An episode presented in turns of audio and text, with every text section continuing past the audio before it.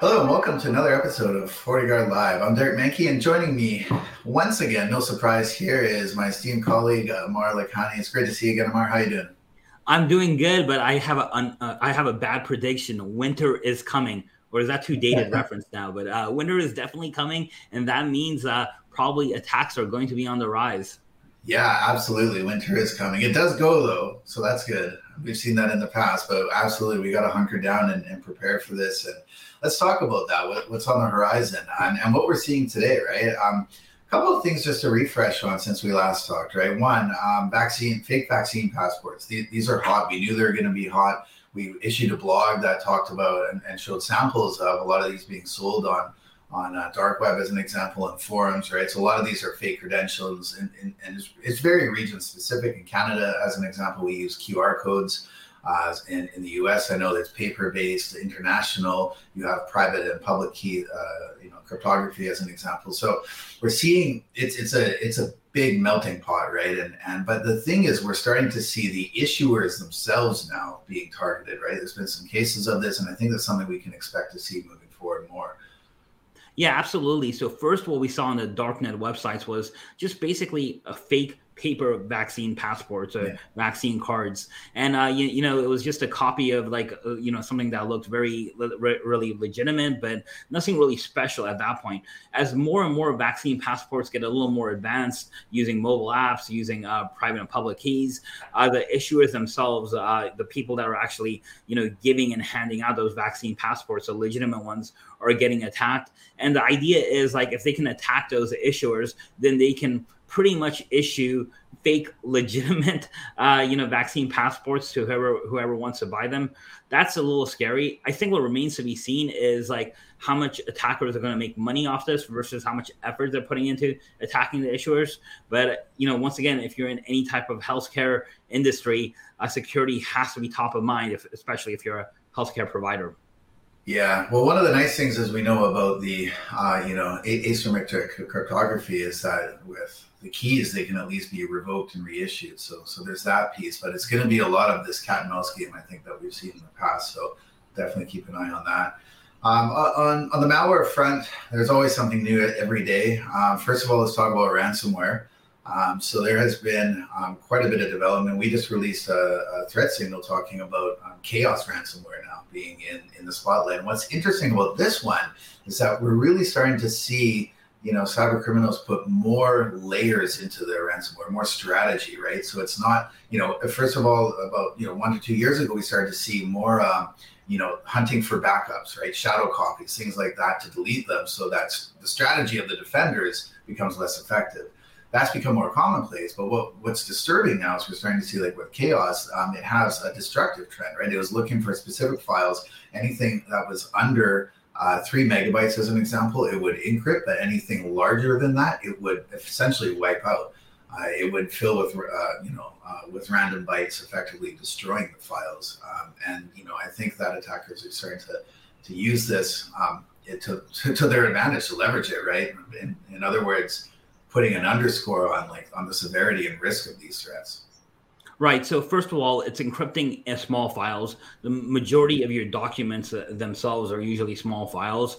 Um, I guess uh, unless you're like me, and you put videos in all your PowerPoints. But other than that, most people have smaller files for the, their documents, especially Word documents, Excel documents, things of that nature. So it encrypts them extremely fast. It doesn't have to wait a long time for them to encrypt. So your files are pretty much gone the time you get the ransomware. And then on top of that, they're destroying files that are larger than that uh, than that criteria which means that most likely, and we don't know this for sure, but most likely, even if you pay the ransom, uh, you're not going to be able to recover all your files. And who knows, in your situation, like most of your files could be larger than the three megs or whatever that criteria is. So it does show the destructive side, as you were saying. It also shows like just how much more aggressive these are uh, these threat actors are getting, and that that's kind of scary, right? I mean, because they're really going after, really going after things that matter to you. Yeah, yeah, definitely. And uh, speaking of things that matter, platforms, right? And we've talked about this before um, in our threat landscape report. IoT based threats, Mirai botnet is number one. We've seen a lot of Linux threats now, like IoT based threats, of course, have been uh, in, in, the spotlight, ELF binaries as an example. So actual malware code being written and supported to run on these platforms. Of course, Windows malware has been around a long time, like W32 malware and so forth. But what's disturbing is we're starting to see more Mac malware as well. This isn't the first Mac malware, of course, that's been written, but we're seeing more sophisticated ones now. We just released a, uh, um, an update on this also on um, Update Agent, right? So this was actually specifically designed to bypass Gatekeeper, which is a, a security feature on Mac um, to to essentially, you know, only run trusted applications on the system, right? Yeah, absolutely. So we're talking about Mac OS, uh, the the desktop laptop version of the Mac, not not iOS, not not the iPhones, but we're actually talking about the operating system. And you're right. So Macs, you traditionally don't hear about malware, but it doesn't mean malware does not exist on Macs. It absolutely does exist. Um, you know, there have been like good security um, techniques that the OS uses with Gatekeeper, for example, which is a built-in tool into the OS uh, from Apple that actually does catch a lot of attacks. But this particular tool not only bypassed it, but it also had the opportunity for attackers to update their malware th- several times. So it updated, added functionality to it. Luckily, right now, it looks like it was mostly an info stealer, but once again, it, that functionality could have been anything. It could be something much more malicious, and they were bypassing a lot of the internal security checks. So uh, once again, uh, you know, like third-party uh, software, uh, antivirus, other types of EDR products were able to catch this. at the same time, Apple did update their Gatekeeper software to catch the malware as well. But I think this is just the beginning, right? Or we, we've said that for a while. We're going to see more and more Mac malware. We're going to see more and more sophisticated Mac malware. And we've already seen a Mac malware to the new chip architecture that they're using, the ARM based right. architecture that they're using. So they don't care about that. They're, they're well on their way. Uh, the newer the operating system, the newer the chips, the newer uh, the opportunity it is for attackers to pretty much try and get away with the attack. Yeah, it's a great point on the architecture. Also, a great point on the solutions, though, right? The good news about this is that we can actually scan through and detect. We can understand that file format and code with, with FortiGuard Labs and our AV product as an example, um, whether that's on EDR through the gateway.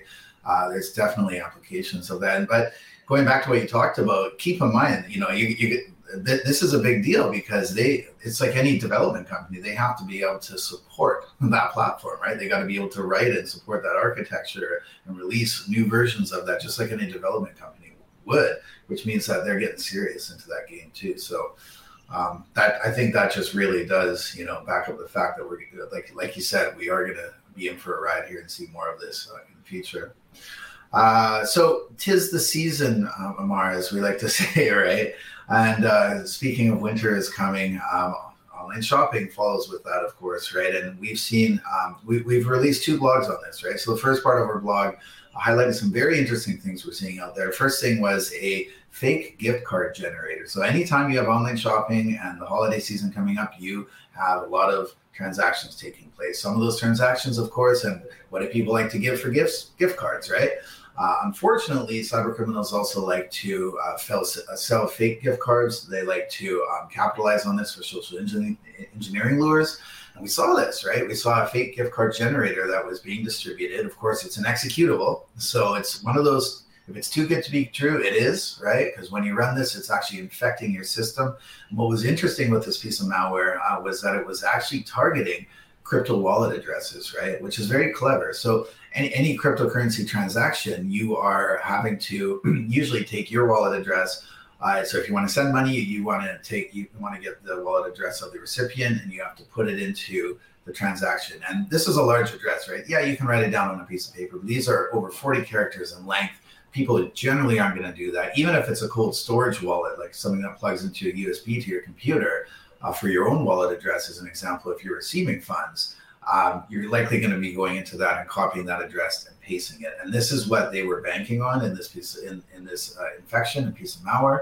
So they were actually intercepting. It's an API hook, right? They're intercepting the call to copy and paste what people do as part of their workflow, and just simply replace the wallet address with the attackers, right? So it's it's a payment diversion thing, and of course they're trying to um, to hope that the victim didn't see that swap take place, right?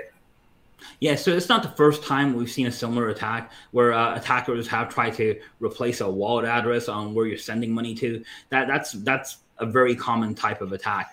Um, you know, I'll uh, you know before I get into the gift cards, I will just say you know best practice is anytime you're sending uh, cryptocurrency, you should change your own wallet address uh, every time. You just create a new one or create a sub wallet address, so that way it doesn't like look like you're sending money from the same wallet address every single time. And there's a lot of reasons behind that, like security reasons, protection for yourself as well. But on top of that, just getting to the whole gift card thing, I think this year we're definitely going to see. Uh, you know, a lot of gift gift card attacks or scams that are going to be out there, even just general scams, because uh, that is going to be one of the biggest holiday gifts. As you know, as a lot of things are going to be out of stock, we'll still have supply chain issues, and I know we can talk about this on and on, which I'm sure we probably will closer to the holidays. But I think gift cards are going to be a target, a, a, an attack-rich target for uh, threat actors to try and scam people, and if, if not, uh, fool people or have other types of malware-related items related to them. Yeah, yeah, absolutely, and they have in the past, and they they'll continue to be as long as gift cards exist. Right, it's a popular target. The other thing, popular target, and for social engineering lures are gaming consoles and things that are in almost impossible to find, right? Short demand with, uh, or sorry, um, short supply, high demand, right? With the the uh, chip shortage, of course, that's happening. So we're talking PlayStation Five, Xbox One, and so forth.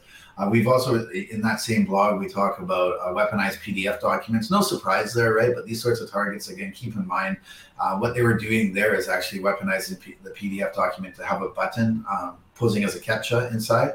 So verify if you're a human or not. Of course, the bank, uh, what happens is that the end user, the victim, would click on that button and be redirected to a phishing site, right? So it's just another way to try to drive traffic without being too suspicious, basically.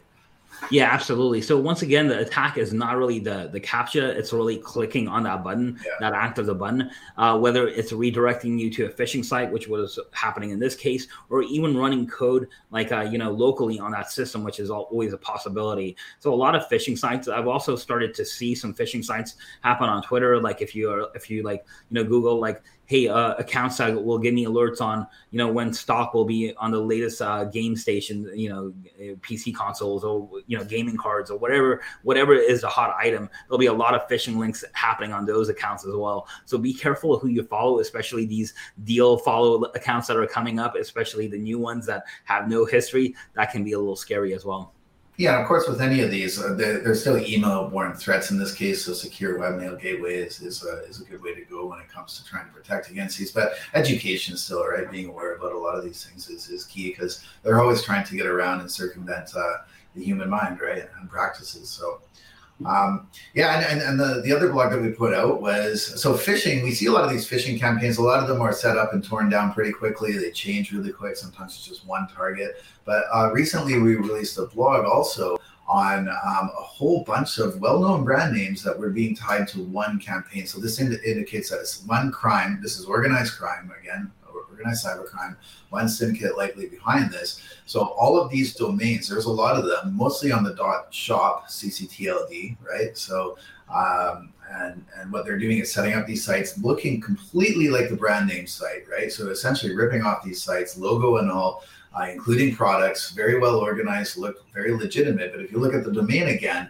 um, usually there's one letter missing, right? So typo squatting, but quite clever on that uh, freshly registered domains, all to the same registrar, so they're pointing to the same place. Of course, what they're doing with this is offering these high retail uh, products for a very low price, right? And of course, it's again, it's one of those too good to be true things to look out for. But what's interesting about this is it's not just going after one target, right? They're really trying to to expand their portfolio of cyber criminals, and um, it's not just one off on a phishing campaign uh, in this case, uh, they're being much more organized about it and actually even accepting payments through these uh, portals as well. Yeah, they're almost uh, doing like spray type attacks only with like brands. So they're basically spraying like all these uh, scam websites with different types of brands that they know that attract people. Uh, once again, as you mentioned a couple of times, these deals look too good to be true, and they normally are, right? Uh, usually steep discounts that are unheard of, right? You've never seen them before, and you're getting like all these very well known brands, high end brands at a very big discount at best you're getting something that's uh, that's a fake or counterfeit right. product. Uh, most of the time, it's not even that. Most of the time, those shops disappear after you hand them their hand them money. Yeah, absolutely.